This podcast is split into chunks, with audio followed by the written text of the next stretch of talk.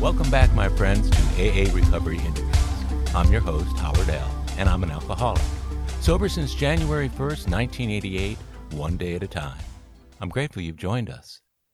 AA Recovery Interviews is the podcast where AA members share their extraordinary stories of experience, strength, and hope. Today's show features my interview with Paula P., a woman who squeezed an amazing amount of alcoholic destruction into the years between her first drink at 14 and the day she ultimately got sober at 17.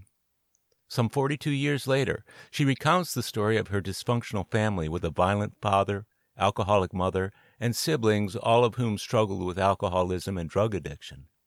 Her own nasty behavior surfaced early as she became the class bully and was always in trouble. Of course, she was drinking all the time. At 14, she was up in front of the juvenile court, who sentenced her to AA meetings, none of which had any effect on her. Though her mother got sober in AA and frequently had fellowship friends over to attempt multiple interventions on Paula, her drinking and drug use escalated. So did the consequences. She was in and out of countless juvenile detention centers and group homes. After she tried to kill her mother, her custody was finally turned over to the state. She was facing serious adult prison time as she approached her 18th birthday. Fortunately, the concentrated misery she had crammed into three years culminated into a moment of clarity, and she finally got sober in AA in 1979. As similar as Paula's story is to others in the AA Recovery Interviews podcast series, it still contains elements very few people ever survive, much less speak about in an AA meeting. As such, much of her service work, in addition to sponsoring many women over the years, includes speaking at AA conferences and other gatherings. She has also modeled incredible bravery and courage to other AA women by blowing the whistle on inappropriate predatory and misogynistic behavior from men at some of the AA meetings she attended. Though she experienced significant blowback from some members, her work still centers on illuminating this somewhat rare but real dark side of the program. It became her personal mission to help keep AA a safe and secure place for women to gather and recover. As you tune into Paula's story, I think you'll find much to relate to. It's a stark yet reassuring tale of continuing power of the program to change people's lives. Though she's been sober for many years, her story resonates both fresh and vital in the continuing narrative of Alcoholics Anonymous. So, I invite you to become enraptured in the next hour or so with my friend and AA sister, Paula P. Hi, my name is Paula and I'm an alcoholic. Hi, Paula. Thanks so much for being on the AA Recovery Interviews podcast with me this morning. Sure. Now, you and I met in a meeting in London, and I had never met you before. This may be the first time we're actually talking to each other in any kind of extended conversation but you were brought in as a speaker for that meeting. And I was so impressed with your enthusiasm and everything you had to say about the way you worked your program. I thought I need to have Paula on the AA Recovery Interviews podcast. So this is uh, a real treat and honor for me to have you here today. I think it's a treat and honor for me too. So, as I recall, you've been sober 42 years. 42 years. I think you have the same amount of time that one of my other guests from that particular meeting, Margie D, has. I think she just turned 42. Several other people from that meeting as well. What was your sobriety date? October 29th, 1979. Seems like a long time ago. Yes, it does. Free cell phone, yes.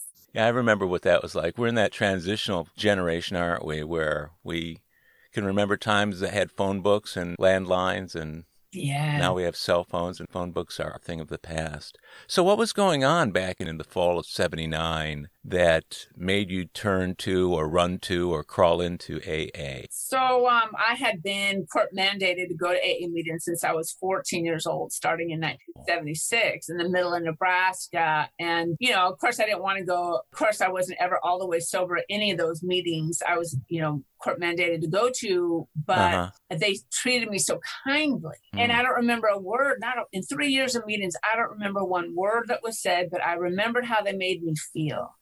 And it's not like I turned 17 years old in 1979 and said, you know, I'm really going to try it this time. No, I was a ward of the state. I was starting to age out of the uh, juvenile system up into mm-hmm. the adult legal system. And God and AA interfered in my life without my permission. And I got sent to a, a you know, broke my probation again and, and it got sent to a long term uh, facility from there into another facility, from there into another facility. And so I just got to see, I mean, just the practicality of you can be alive and not drink all at the same time. It never occurred to me before. And I could see yeah. that people who didn't drink could be happy. And I didn't know that either. Yeah, that's such a powerful realization, especially to come to it at such a young age. So you were 14 and court mandated. That's not something you think of very often when you think about 14 year old children or adolescents, let's say. Yeah. So you were court ordered at 14. What was going on in your life up to 14 that had a judge senten- sentencing you to go to AA meetings? Well, uh, I took my first drink when I was 14, so it went downhill pretty fast. oh, no. Very fast. Very huh? fast. um, what really had happened, so my mother had been you know, a rough alcoholic as I was growing up. And that obviously that didn't cause my alcoholism. No one can uh-huh. cause your alcoholism. But why I even bring that into it is so my I was the youngest of five kiddos in her alcoholism. Mm-hmm. And then she finally got sober and I was still at home. I was the only kid still mm. at home and she wanted to try to make good, you know, you know, that onus, sure. that, that weight, you know, on a parent, you know, and so I fell in love with alcohol, and uh, she was sober for the first time for a kid in my position, and uh, she wanted me huh. to live, and so she did everything she could uh, to have me live, and I was just insane with the need for alcohol, and uh, so she turned custody of me over to the state, so I was a ward of the state, and um, you know I just kept breaking probation, and you know yeah. get arrested and in institutions. Let me see if I get this straight. Things are a little bit turned around for me here. So your mom, you're one of you said four children. Five. I'm the youngest. Five children. You're the youngest. Your mother is an alcoholic. Everybody else, your siblings, are out of the house by the time that you're 14. Your mother gets sober right about that time. Mm-hmm. Was it in AA that she got it sober? It is in an AA, yes. Okay, so she gets sober, but then that's when you start drinking and start having all the repercussions from being uh, early blossoming alcoholic. yes. How did it turn out that you started drinking about the time your mother stopped? Yeah, it wasn't on purpose. Let me tell you, if I could have planned that, it wouldn't have been. I wouldn't have planned it that way because all my other yeah. four siblings got away with everything. You know, they went mm-hmm. wild and my mom was drunk. So who, you know, who cares? And but the weird thing is that I had hated alcohol because I saw, I smelled, you know, I saw what it yeah. did to us and the mm-hmm. people my mom let in our home and all that. And and the day before I took my first drink, I I, I promise you, I'd have passed a lie detector test if someone had put my hand in that machine and said, "Will you ever drink?" No, no. Hmm. And then that next day, you know, I was with some friends. They were with some cute guys. They handed me a bottle of booze, and I took that, that drank that bottle down, a second bottle, a third bottle, and and, my, and the hmm. first hmm. drink, man, I, I, lit up. I wasn't being alive to drink. I was drinking to be alive. I, I didn't even. Yeah. I wanted to not be alive. I mean, that was a great outcome for me. But then I found booze, man, and you know, I could live for hmm. that. And and my mom, you know, wanted, like I said, you know, man, the shame yeah. and all that of, of a parent who brought their kiddo through and but i fell in love with alcohol so you were brought up in this home with this alcoholic mother and you get to the age of 14 when all this acting out starts i guess when you were a much younger kid things were really rough in the house yeah huh? it was a rough place yeah how about your dad? What was he up to at that point? My father was uh, uh, very rich, very powerful, mm. very influential. He had been raised by two horrible alcoholics, and he was not mm-hmm. an alcoholic, but he was, you know, obviously damaged and angry and brilliant. And he had left. My mom had kicked him out, and it was a good thing. Mm-hmm. He was a violent man, and and so you know when he left he took his money and and all that. And how old were you when that happened? I was six when she, she kicked him out for the last time and he stayed away. I mean for a long time i had hate about my mother and resentment about my mother and the things she let mm-hmm. go down. But I, I, mean i'm telling you she uh she had to deal with a monster you know? She had to deal with a powerful monster And, uh, you know, what would that do to somebody in, in her shoes, drunk, you know, and broken? Maybe I'd have done the same. That must have been really tough as a kid to have to go through that at age six. I guess at that time, the, the mothers were taking the kids in most cases, correct? Yeah. I was still in better hands with my mother than I would have been with my father. Okay, so he was abusive, and yet he came from a family of alcoholics, though he himself was not one. So it skipped his generation and hit you squarely. How about your other four siblings? Were they involved in alcohol and drugs along the way? Yeah, my brother, drug addict, alcoholic. One of my older sisters, drug addict, alcoholic.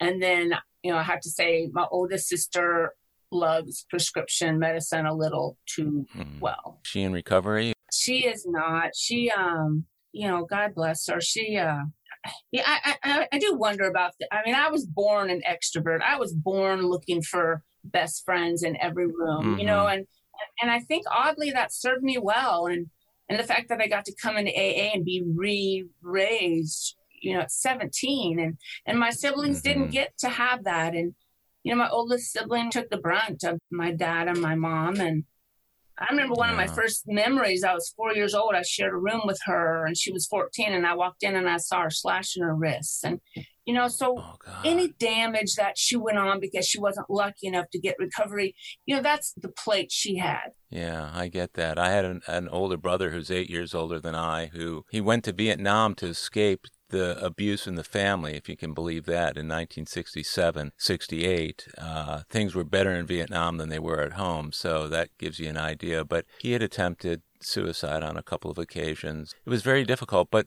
interestingly, by the time they got to me, and I was the third of four, most of the severe, severe abuse had already been on my brother and my older sister, but I still got a big share of it as well. Were you, were you, did you get any of that physical or verbal abuse when you were a kid? Yeah, I did, but it's exactly the same. Um, my older sister and my brother, and then another of my older sisters got the whole mm-hmm. brunt, and myself, and then one of my other sisters hardly, hardly got any at all. Mm. To this day, we don't know why. So I'm the youngest of five, like I said, and my mom had told me once that I'm the only child of my father's children that he ever even picked up. So mm. I don't know, man. Yeah. I don't know. That's tough. Those are tough memories to have too. They offer some clarity along the way, but they're still it's still difficult to think about having to look back at that, not wishing to shut the door on it. Mm-hmm. Your dad leaves, you get the rest of your upbringing from your mom alone. Your siblings are growing up, they're starting to leave home. Uh, things were sufficiently traumatic for you, I guess, that uh, by the time you got to that drink at 14, you must have felt a great deal of relief. Oh my God. I didn't know there was such magic in the world. I remember that very night being a little resentful that no one had told me such a thing. Oh, What what kind of what kind of kid were you in school? Were were, were the things at home affecting you? Uh, absolutely, they were. Uh, um, we were all five of us were super smart. Like we all started kindergarten early, but our social mm-hmm. skills. I got to start kindergarten when I was four, but I almost got wow. held back in kindergarten because my social skills were so immature. Most of us were always in fights or always Mm-hmm. Me, I was a I was a horrible bully. I was never that big, so I couldn't back it up. But and I mean, I was you know living out the you know making other people hurt, so I could try to feel better. And you know, back then, this is the seventies, you know, sixties, right. and you know there weren't names for learning disabilities and everything. And I have a, a math learning disability that's pretty marked. I, I cannot function past a third grade level of math. I, I, I just, my brain mm-hmm. doesn't wire that way. Mm-hmm. My dad made smart kiddos, but I had this thing that I thought, I'm dumb. I can't get this. What's the matter? So you were the mean girl around school? Absolutely. Taking out all the feelings from home, Absolutely. trying to find place to land there. Mm-hmm. So you started drinking with friends. Was this a crowd that you ran around with? I was in high school it was a girlfriend of mine that I'd been in middle school with, and um, mm-hmm. she had older uncles. You know, we were 14, they were 22. You know, it seemed oh. so exotic, and you oh, know, yeah. so they could buy us booze, and so that's where that's where I took my first drinks. So, what was the thing that got you in trouble with the law after you started drinking? Well, all of a sudden, there were rules at my house. There hadn't been rules like be home, like none of uh. that sleep at home, you know, tell people where you are. All of a sudden, rules new to me. And I was just so angry, you know, like, how dare she tell me now to eat dinner with a fork? How dare she tell me to be home at a certain time?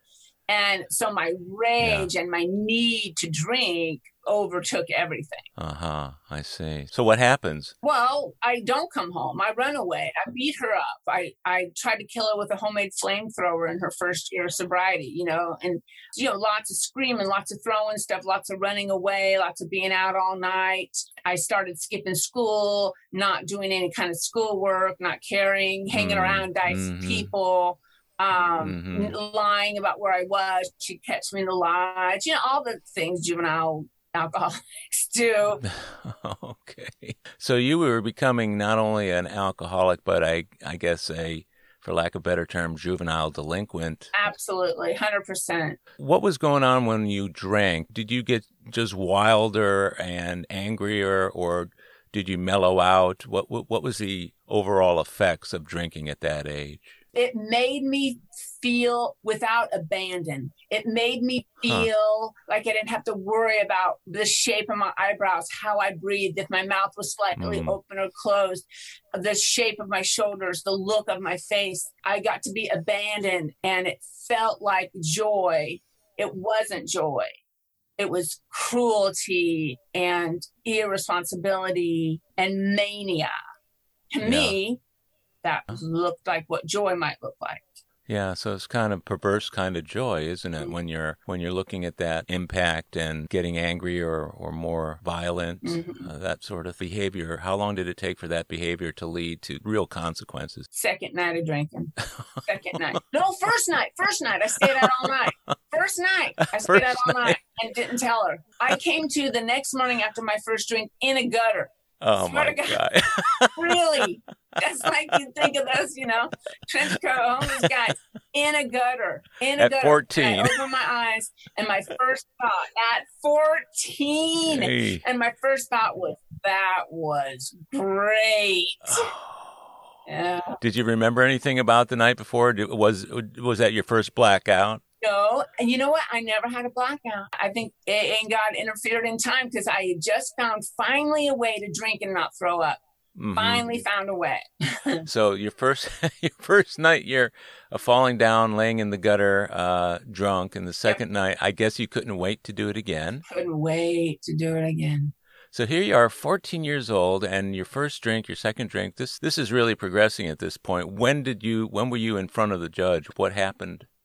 So I got a letter at home. I was 15, maybe. You know, this whole mm-hmm. legal document for the state of Nebraska that now my mother is no longer my guardian. The state of Nebraska is my guardian. This is the name of my court appointed attorney. My court date is this and this to finalize, you know, whatever. Then I just started going and getting arrested for, you know, being at a party where there was beer, getting arrested for skipping school too many times, mm getting arrested because I was now under different mandates. Mm-hmm. And so I got sent up to this group home when I was 15, and that was my first sort of incarceration. So this was something that your mother initiated on her end of things to turn she you did. over to the state. She did, yeah. She, eh, eh, was it that she had just run out of options or patience or things severe enough with you that that's the only option she had?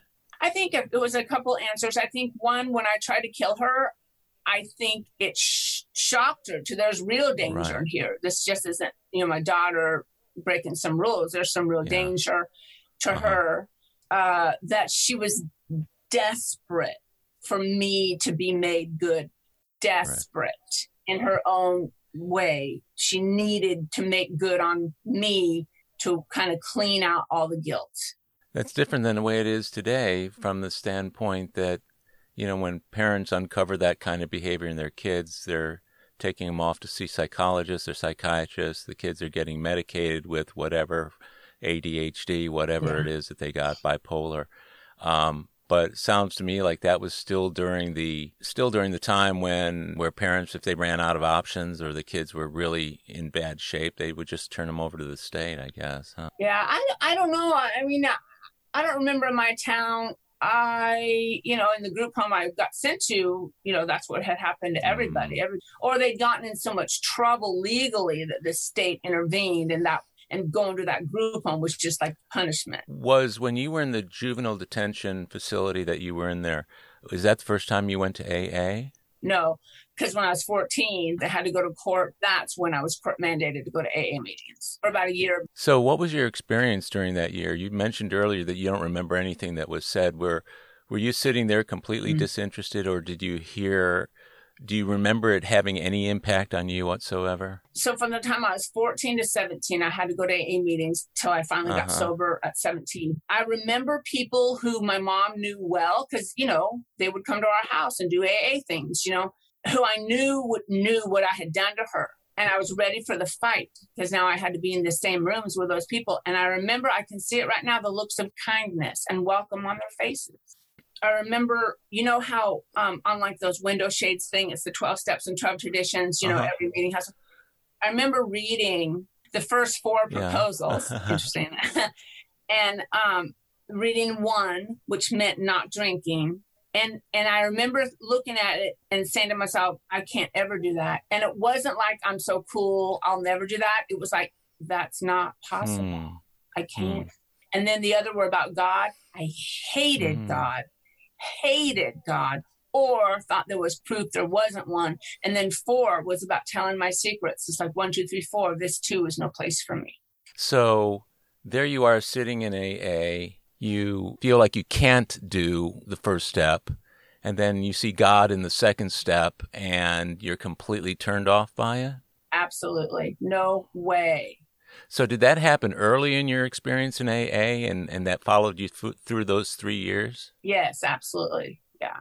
I'm curious, did anybody ever sit down with you and talk about that, or did you have a sponsor? What was what was that like? No, I never had a sponsor because I never wanted to be there. I never even talked in the meetings. But my mother almost uh-huh. every Friday afternoon of much of my drinking when I wasn't incarcerated somewhere had a 12 step call set up for me. So I'd pull up, come home from school. There'd be some unusual car in the driveway on a Friday afternoon. I knew it was yet another 12 step call. I'd walk in.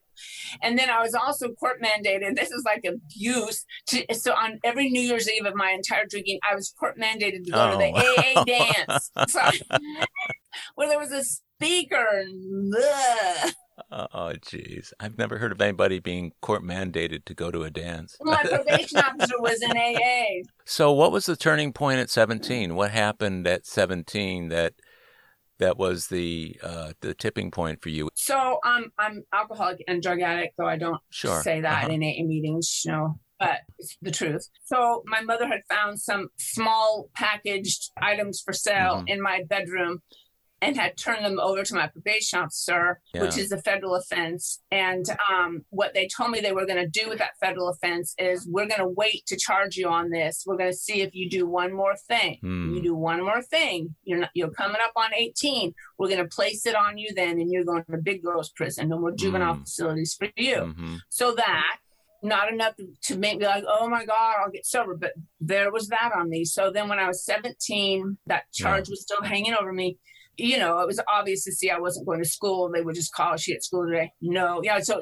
which were all mm-hmm. mandates of my probation. So I was mm-hmm. breaking probation again, and I got pulled up in front of my probation officer on October 29th, and uh, they'd said, "We know you're breaking probation. We know you're still drinking. Um, we're, we're going to press that federal charge on you, but here's your chance. You can go to jail until sentencing, which was automatic, yeah. big girls prison." Or hmm. you can go to treatment. So I sat there for 20 minutes trying to decide which one to do. Isn't that insane? The first panic thoughts were, what's a lie I haven't told yet? Hmm. And I couldn't find one. Mm-hmm. You know, I couldn't think of one. And then the rest, 19 minutes, I swear to God, because I knew treatment meant mm. you hmm. don't get to drink. And the next 19 minutes was this fuzzy, stunned, trying to think, how to be alive and not mm. drink? I, there was no third option. I didn't have a third you know, way to think Hmm. through, get out of that. And the thing about getting sent up is I was institutional. I was an institutionalized juvenile. It wasn't that unusual. I didn't love it. But you were used to it. You had experience with it. Wasn't that unusual. You were just taking a step up or down. Yeah. So the first facility that I got I got sent to for lasted five or six months, like I said, when I was 15 Mhm. I'm pretty sure I was 15. It was the things I'm about to say are gonna sound horrible. And yes, I guess they're horrible. But it got me out of my mother's house where I had an abusive brother Mhm. who lived there still, who can't try to get Mhm. into me at all times. And my mother just turned her face. And so me being in that facility may be the first Hmm. taste of freedom I ever had. I was 15 years old and I was the head of kitchen, it was called, and 15 people lived in the house. So breakfast, lunch, dinner, I was in charge of shopping and Mhm. cooking for 15 people. One time, um, me and my assistant, who was 14, we made the chicken and it was raw. And our counselor put a plate of raw chicken in front of us and said, eat it. And then if we overslept, there was a counselor who would put, um, a, you know, cookie sheet water on a cookie sheet and put it in the freezer and then throw it on us to wake us up. Rude awakening. Rude And awakening. then, yeah, and we would clean, and if and then they'd come in with a um, white thing to see if we left any dust. If we left any dust or anything that wasn't clean, they would do what's called turn over the room. So like couches upside Oh, down, man. curtains down. I mean, trash. We had to go in and then re-clean. And I know this sounds abusive. I know it sounds awful, but I never. It was my. I felt happy. I was happy. There were people and rules and no Yeah. monsters. No monsters. Yeah, I had that kind of behavior at home, though. My dad would do that. He'd turn over. Th- I, so I, I was never happy about it, but I can imagine it, it at least gave you a sense of somebody's somebody's noticing what I'm doing, even if it's not as good as I could do or even bad. Yeah. So you went to AA for those three years. It really didn't take. You're you're 17. You have this choice that you struggle with, and you took door A, their treatment. I said, okay, I'll go to treatment. Oh, So what did that look like in 1979? Uh, the luck of the draw is how that looked. So I was in Nebraska where I did all my drinking. Three and a half hours away is Sioux City, Iowa. Sioux City, Iowa, who the heck knows why, had one of the first treatment centers, residential treatment centers in the nation, had one of the first halfway houses in the nation, had one of the first juvenile treatment centers in the nation. And my probation officer Hmm. just happened to know about it. So I thought I'd go to treatment for 20 days, like everybody Mhm. else I knew had to go. Mine was three and a half months for just juveniles. So you got to go to one of the first treatment centers for juveniles. Did it have immediate impact on you, or did it work on you slowly? What was your experience during that those three and a half months? It was slowly how I'd always survived is manipulate. I was a pretty good manipulator. And so that's which I didn't even know was manipulating. It was just hmm the same as breathing. It was being alive, same. I couldn't discern, oh, I'm manipulating. It was Mhm. just be alive. So I went into it. It was just another Sure. institution to me. That's all. It wasn't, you know. But I do. My poor mother. I was coming off an overdose. Actually, my poor mother had to drive me there in the rain. And as much as I knew about AA, I mean, my mom had had my house full of AA people Mhm. for you know those two or three years. I still remember being pulled up to that door and thinking, "Good, they'll teach me how to drink." Okay. I know. It would have been really ironic if they did too, wouldn't it? Yeah. Oh my gosh. So did you have to detox when you got there? I should have detoxed and I Mm. didn't. I should have. But my mother didn't know I was I was I had overdosed. I'd um stayed in the back bedroom. Uh she I was, you know, sick as hell, Mm. thought I was gonna die. But she came in, she said, You sure this isn't you sure this is the flu? You sure this is the flu? This isn't Yeah, something else, yeah. meaning, you know, drugs, alcohol, and knowing I was dying, knowing I'd taken in more than I could sweat out, I said, No, Mosh, it's the flu. I know, but I lived, man. Brain damage, but lived. Brain damage, yeah, and I, I think most of us are from from alcohol and drugs, Mhm. and the realization that that you're not gonna be taught how to drink. What was it like for you those first few weeks or months without being able to drink? Did you go through withdrawals, or what? What was your experience? You know, I didn't. I um so I'd come off so that that overdose had you know, wiped me out. So I was physically wiped out, Yeah. which I think is a gift because my mind wasn't working fast enough to try to find the angles, to try to, you know, plot the runaway course, to try to find the source for any, you know, alcohol or Uh-huh. drugs to get in. Uh, and so I just pretty much shuffled, I guess, through those first long while and try to stay under the radar. That was back, man. I don't know what they do now. They Yeah, scream I'll at you then, man. All kinds of stuff.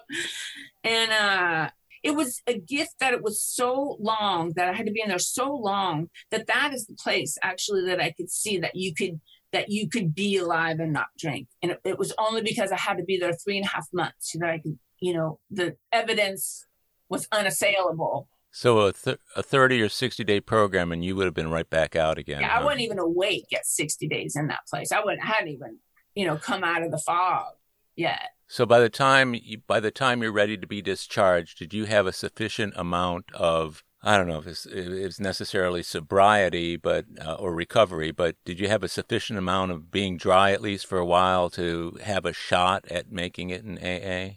So it gave me a sufficient amount of time to be dry Uh huh.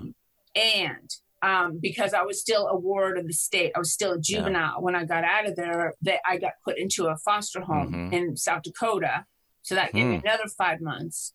Um, and then when I got out of there, I got put in a halfway house back in Sioux City Hmm. for another eight months. And you hadn't drank any time during that time. No, no. Here's why, man. Here is exactly why. I wasn't that afraid of being put in prison again. And though I knew my time was You'd up, be- one more thing, you know, I didn't think I could find my way around it. I knew. But it was that loneliness, man. And, and AA was all I had. I, I had nothing, nobody else. And I lived in AA meetings with my brain damage and my rage and my crazy. Um, and it was a sufficient substitute. We'll be right back. My friends, if you're enjoying AA Recovery interviews, check out my Big Book podcast, the complete unabridged audio version of the first and second editions of Alcoholics Anonymous. It's an engaging word for word, cover to cover reading of all 11 chapters and original stories, including rare stories not published in the third or fourth editions. The Big Book Podcast is produced by Howard L., who receives no remuneration for this vital AA service work. Listen to all 85 episodes by subscribing to the Big Book Podcast on Apple Podcasts or wherever you get your podcasts.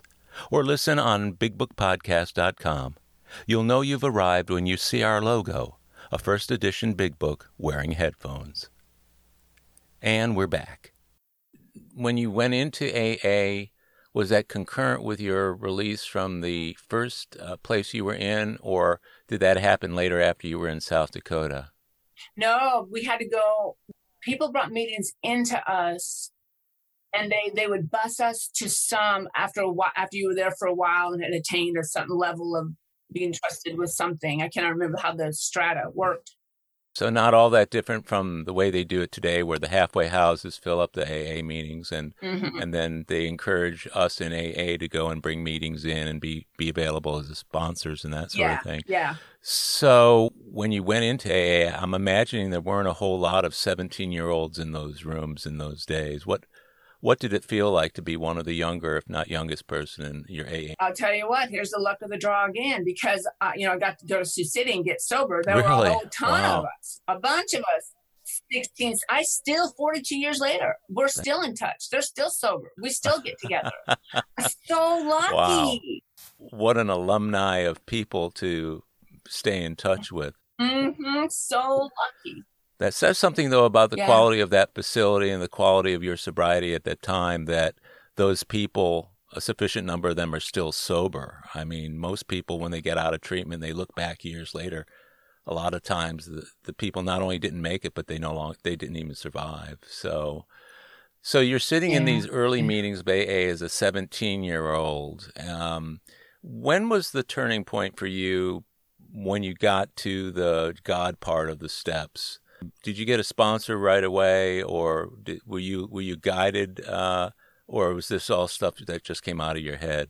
So I, I actually, when I say I had brain damage, I actually, like I Uh-huh. actually did. I would forget to put gas in my car. I would food would burn, you know, these kinds of slower than normal.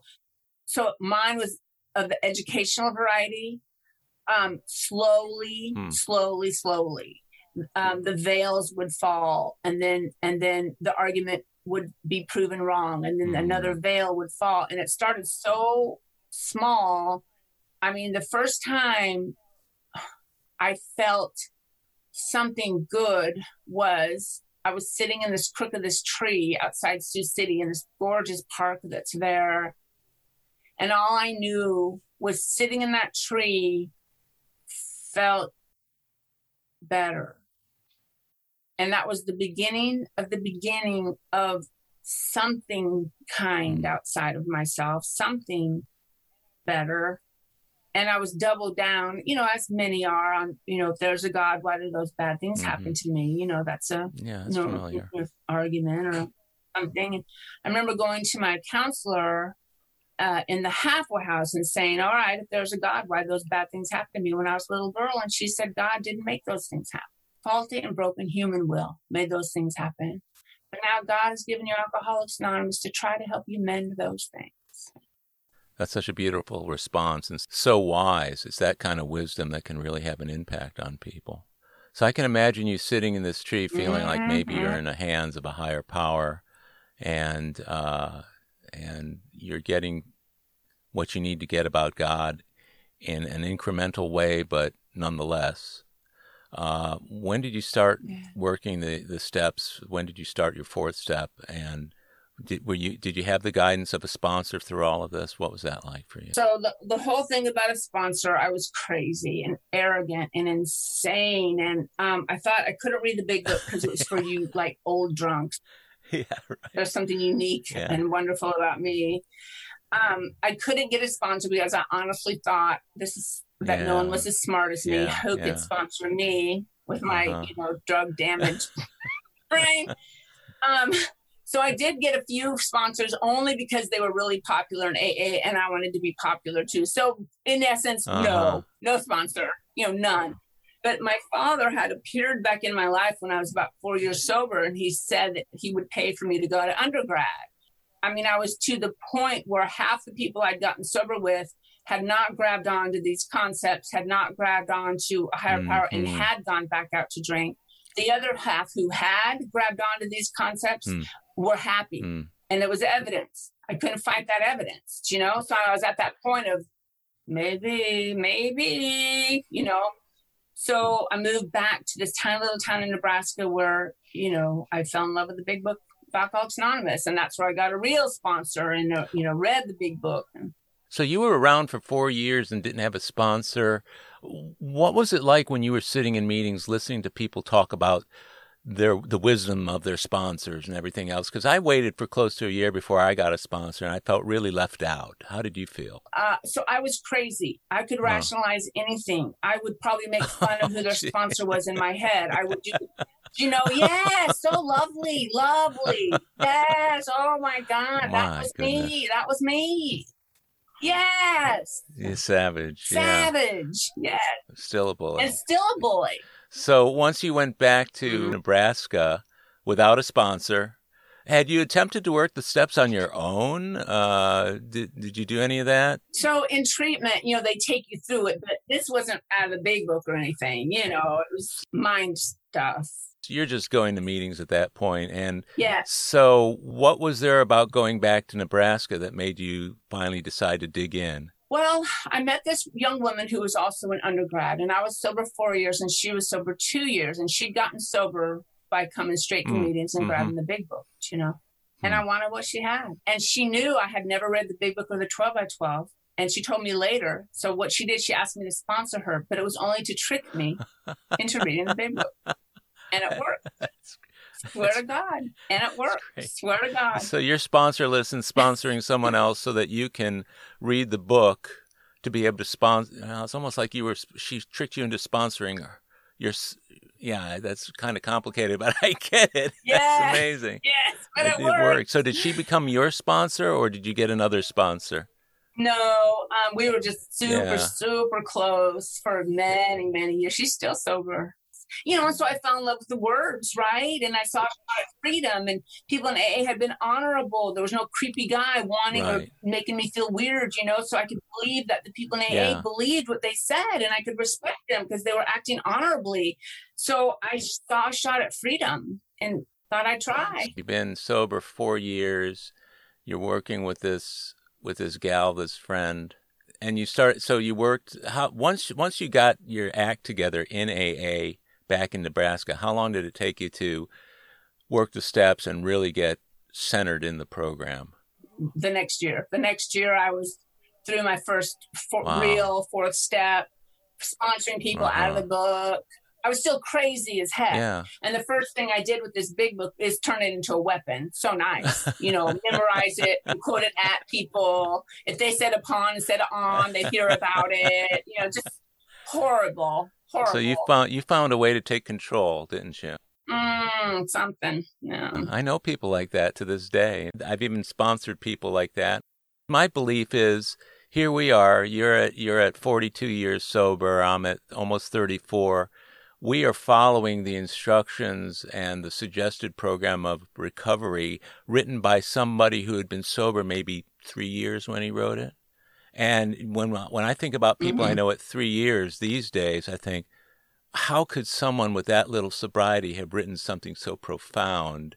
But it was because right. there was additional wisdom added after that. So the 164 is absolutely crucial. We know that, right? But it's all that collective wisdom that's mm-hmm. come down through the decades since then that that's the reason I stay sober. So you've been sober uh, in AA for a very long time. What kind of things? What were what were some milestones for you during your first, let's say, years and even decades of sobriety? So, like I said, when I was about five years sober, I got a sponsor, fell in love with the big book, started working the principles of the program falteringly, defectively, but uh-huh. still making progress, coming to believe that there was a God, a good God, you know, a God that had my back.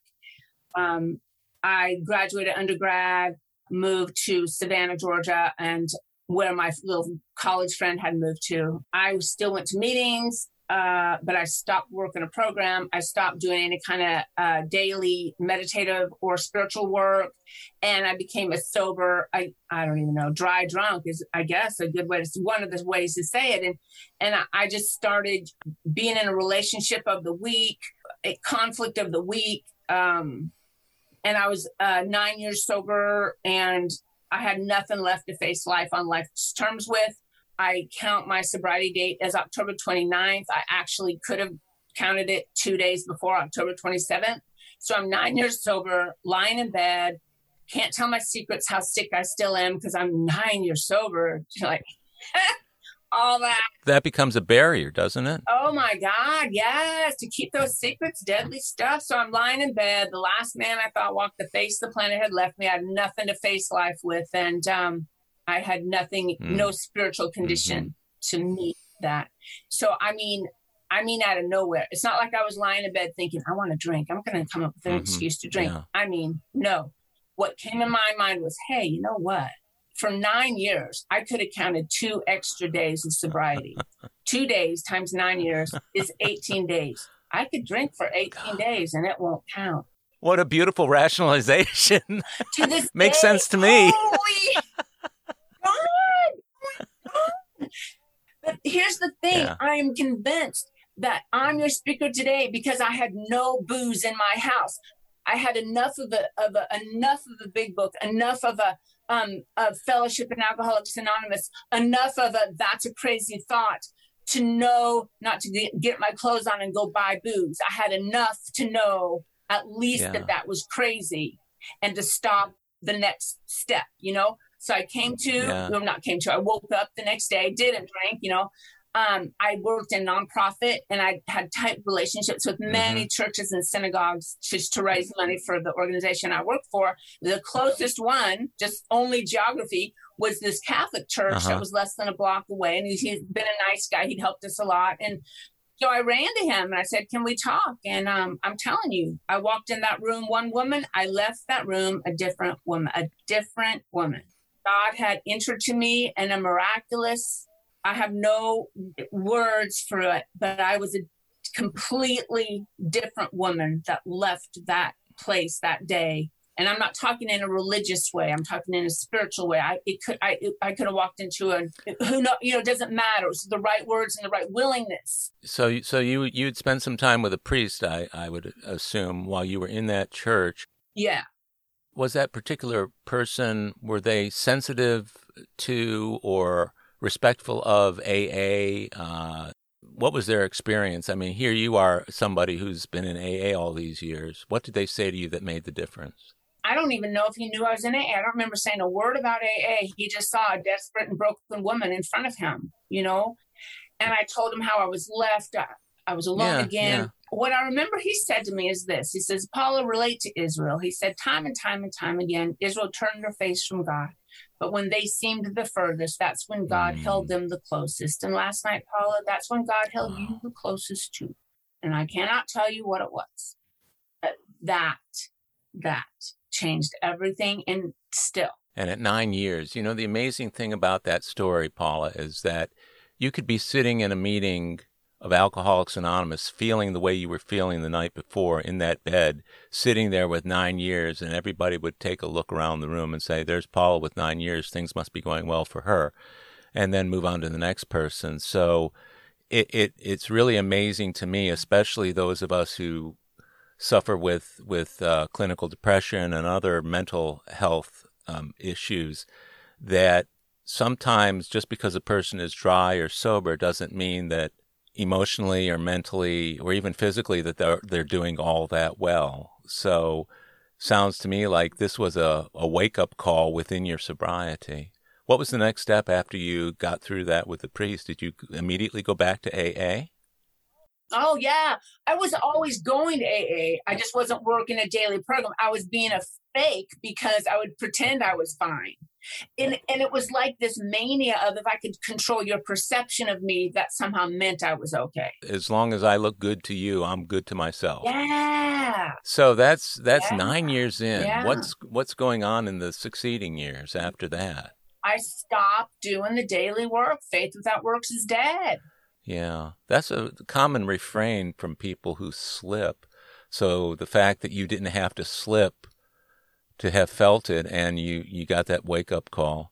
So yeah. so you re-engaged in AA. Did you start to, to claw your way into the middle of the herd at that point, or was it a gradual return to passion for the program or passion to, to work the steps? No, it was an immediate return to passion and um, and and uh, just a re-falling in love, yeah. you know, a reawakening, really a mm-hmm. remembering, mm-hmm. you know, remembering, and and but then I added an entirely other as important aspect to my life and that was a spiritual uh-huh. community uh-huh. outside of AA that I that also fed my soul. So I had two amazing sources. So you were participating in both of those sources of spiritual connectedness were you were you starting to sponsor other women and do service work associated with AA out in the community? Yeah, absolutely. Yeah.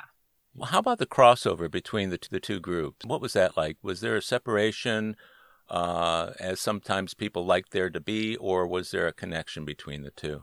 no, I absolutely made a separation. I couldn't go in there and you know talk about the name of right. it, that, and I wouldn't. And, and I don't want, like people to do that to mm. this day. You know, I'm sure my friends in AA could see a change. Well, they did see a change, but that's not mm-hmm. the part that was important. You know, it was just I uh, just fallen in love with God, just God. head over heels yeah. in love with God, and just the full knowledge that I had yeah. never been alone. What an astonishing realization to, to have that happen and to gain the solid, steadfast feeling that God is indeed in your life. That's got to be a, from, from where you came from, uh, that sounds huge to me. Yeah, it's huge.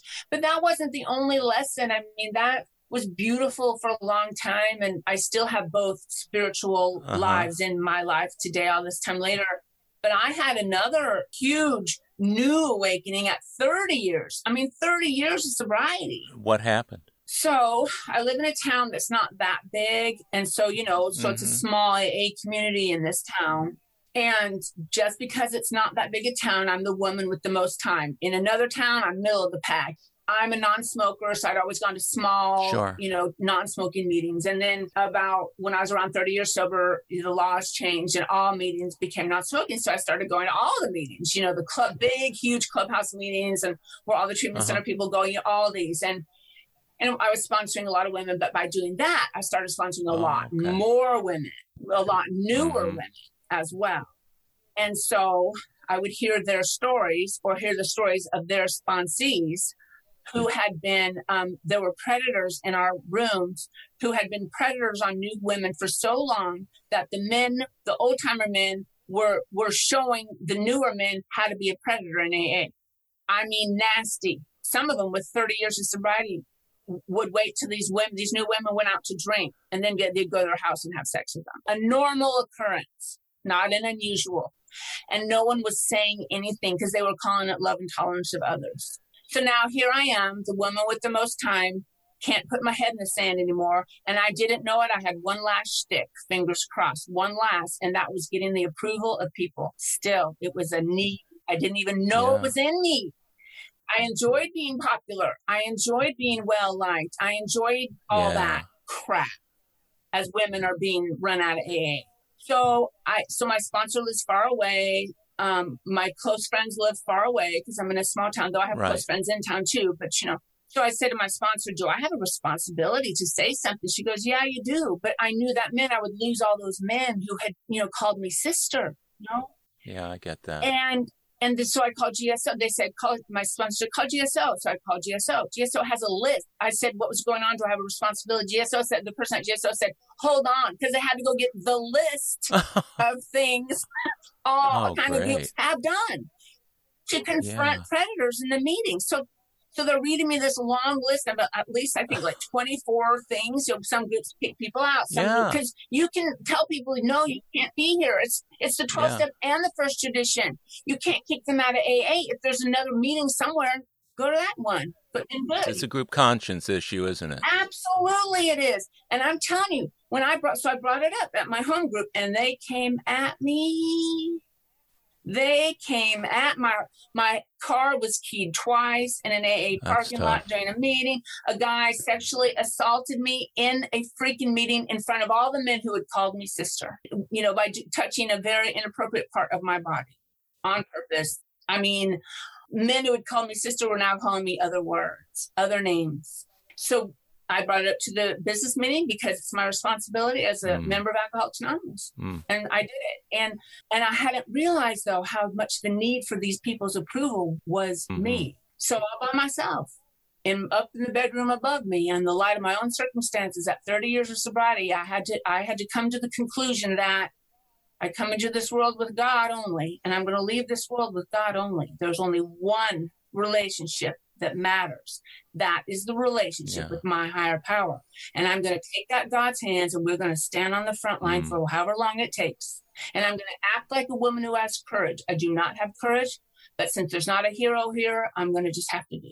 That's just amazing. First, I want to say I'm so sorry that had to happen to you, especially in AA. That's a that's a terrible and tragic thing to have happen. But secondly, that if there was ever a demonstration of God working in a person's life, and directing that person to the right course of action. Sounds to me like like you were guided in something that was extraordinarily difficult to do, especially when we, we want to acknowledge the good in other people simply because they're sober members of Alcoholics Anonymous. But it's the old, like my, my last guest on the show, Wes, we were talking about sobering up a horse thief and thinking that that person is suddenly a, you know, pure as driven snow and looking in their backyard and seeing all these horses with other brands on it. And so uh, for you to be able to do that, how long did it take for the dust to settle after that? It hasn't settled. It still hasn't settled. It was 12 years ago. People still, so then I started a new home group because that was my yeah. whole home group who turned on me. And so I started a new home group of women so the new women could come to us and I could we could fulfill that response. We could provide Good. at least a safe place and teach them that no, you don't. As a matter of fact, that's oh, not a oh, part of it. you don't have to deal with that.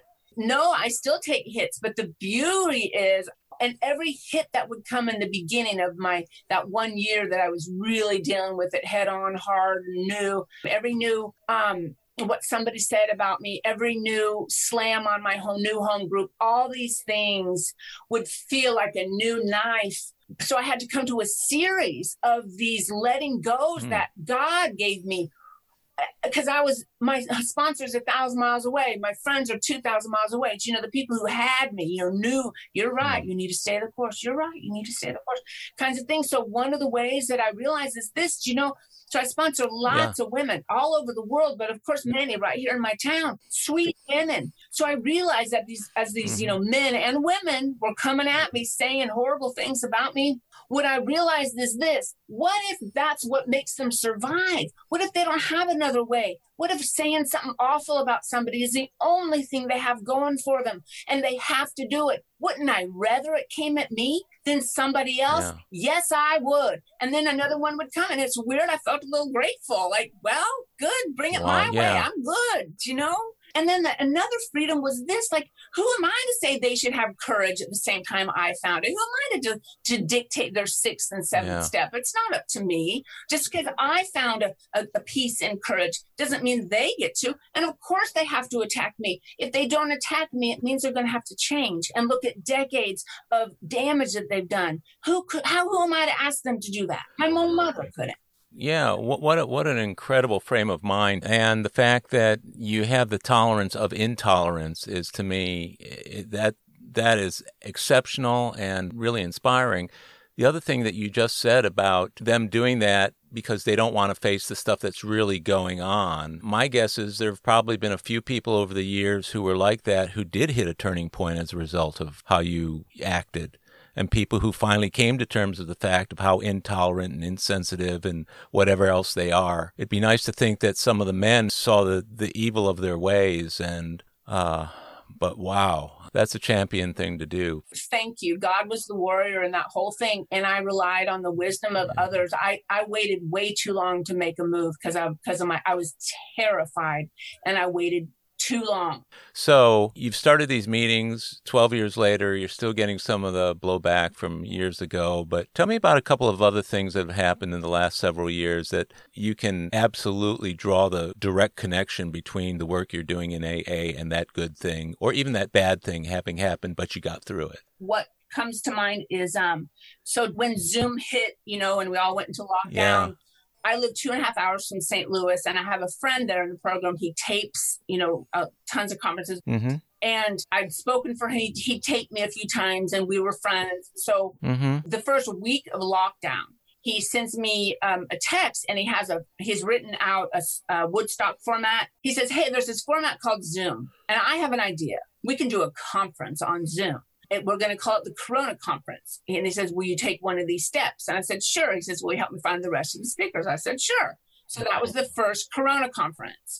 And That's so great. we did six or seven during this time, multiple around the world conferences. And here I'm telling you, here is the magic math of the power of the universe. Because I'm in this small town where, you know, I have my beautiful safe home group, but I take hits and that predator's still out there. I can't let him see my car. I didn't care so much he keyed my other one, but I don't want this one keyed. So, you know, it's still an active thing happening. But I am a member of the Worldwide Fellowship of Alcoholics Anonymous, the hmm. Worldwide Fellowship.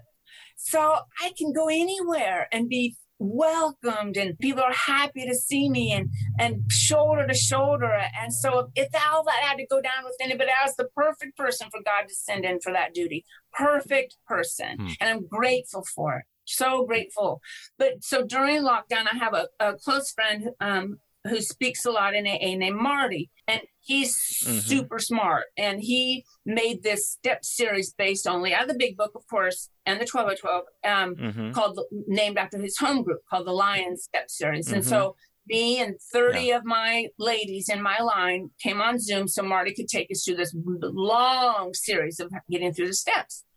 For, and also sober 41 years, but when he took us through it. Mm-hmm. And one aspect that was amazing is it's the first time I ever put my fear inventory in columns. I'd never, I'd put the grudge inventory in columns. I'd never put my fear mm-hmm. inventory in columns. And it's beautiful because mm. it just mm. makes it easy to see instead of just a list, afraid of snakes, afraid of heights, afraid of people's not liking me, you know, these things.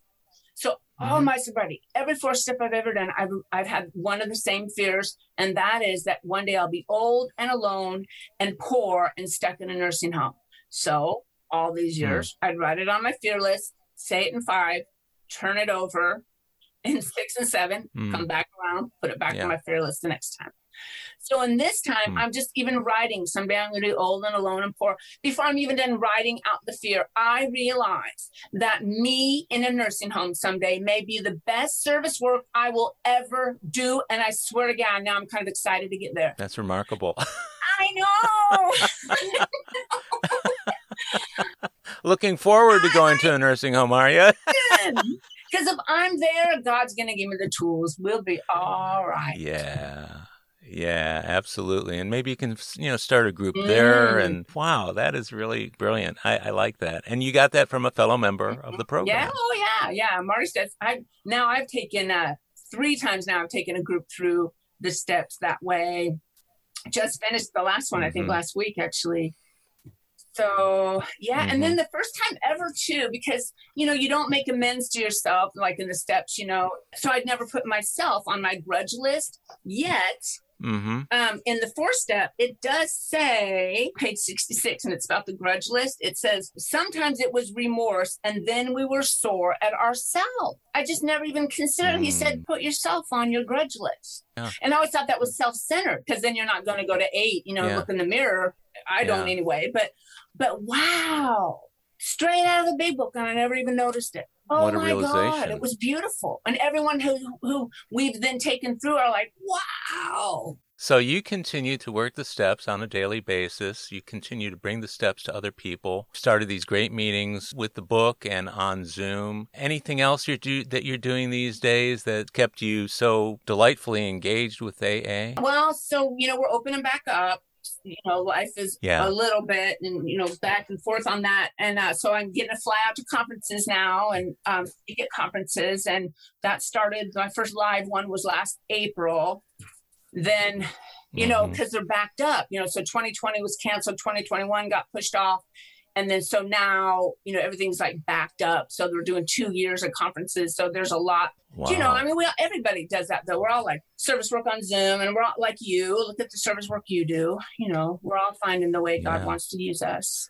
it really is so uh, gratifying to know that we can touch other people's lives through a medium that most of us had never even considered before. I mean, we've always had the phone, we've always had meetings, but to think that this would be the way that we're touching other people's lives. And probably like you, I know a lot of people who have never gone to a live meeting, they've only gone to Zoom meetings. I know some people who were regulars at the live meetings that when when the pandemic came along because of their physical condition and their immuno, immunological systems could not go to meetings to me it's such a wonderful gift the technology has really made a huge difference in people's lives oh yeah I, I'm looking forward to the next international. I was all signed up for Detroit. Yes. I had my room all set up in the headquarters hotel. I was I was raring yes. to go, and when that got canceled, I was I was crestfallen. But uh, I'm looking forward to it. There, the, the, conferences though are, I think, a neat way to get involved and stay engaged. Mm-hmm. Yeah, lucky man, lucky, so lucky. Blessed, blessed, blessed, right? Aren't we? Well, this has just been a beautiful opportunity to get to know a woman who heretofore I didn't know. And just to be able to spend an, an hour and 15 minutes sharing your life with me, that's a real honor. And for you to trust me with the things that you've said today, it means the world to me, Paula. And uh, I would hope that this would be the beginning of a, of a nice friendship in AA. I know that by the time this is out, it will touch other people's lives in a way that we may never know. And I've always said if one person's life is changed by these podcasts, that's great. I want to thank you again for doing this, Paula, and uh, you're you're a terrific person. I love you, and I hope that your 2022 goes really, really well for you. Yours too, Howard. Thanks so much. Thanks, Paula. Well, my friends, that's it for this episode of AA Recovery Interviews. I want to thank my guest, Paula P., for sharing her story and thank you for tuning in. If you enjoyed AA Recovery interviews, will you help me spread the word by sharing it with your fellow AAs? We're on our way to a million podcast followers worldwide, and I appreciate your taking the time to listen. As the number of listeners grows, this podcast will be of greater help to more people. Of course, you can listen to all of the interviews on Apple Podcasts, Google Podcasts, iHeartRadio, Spotify, Pandora, Stitcher, and other podcast providers. Or tell Siri, Google Assistant, or Alexa, play AA Recovery Interviews podcast. Or visit our website, aarecoveryinterviews.com, to listen to every interview, share your comments, and also contact us. If you want to email me directly, it's howard at aarecoveryinterviews.com. By the way, this podcast strictly adheres to AA's 12 traditions and all General Service Office guidelines for safeguarding anonymity online. I pay all production costs. No advertising is allowed, and no one receives financial gain from the show. AA Recovery interviews and my guests do not speak for or represent AA at large. This podcast is simply my way of giving back to AA that which has been so freely given to me. The next episode of AA Recovery Interviews is on the way, so keep coming back. It'll be here soon.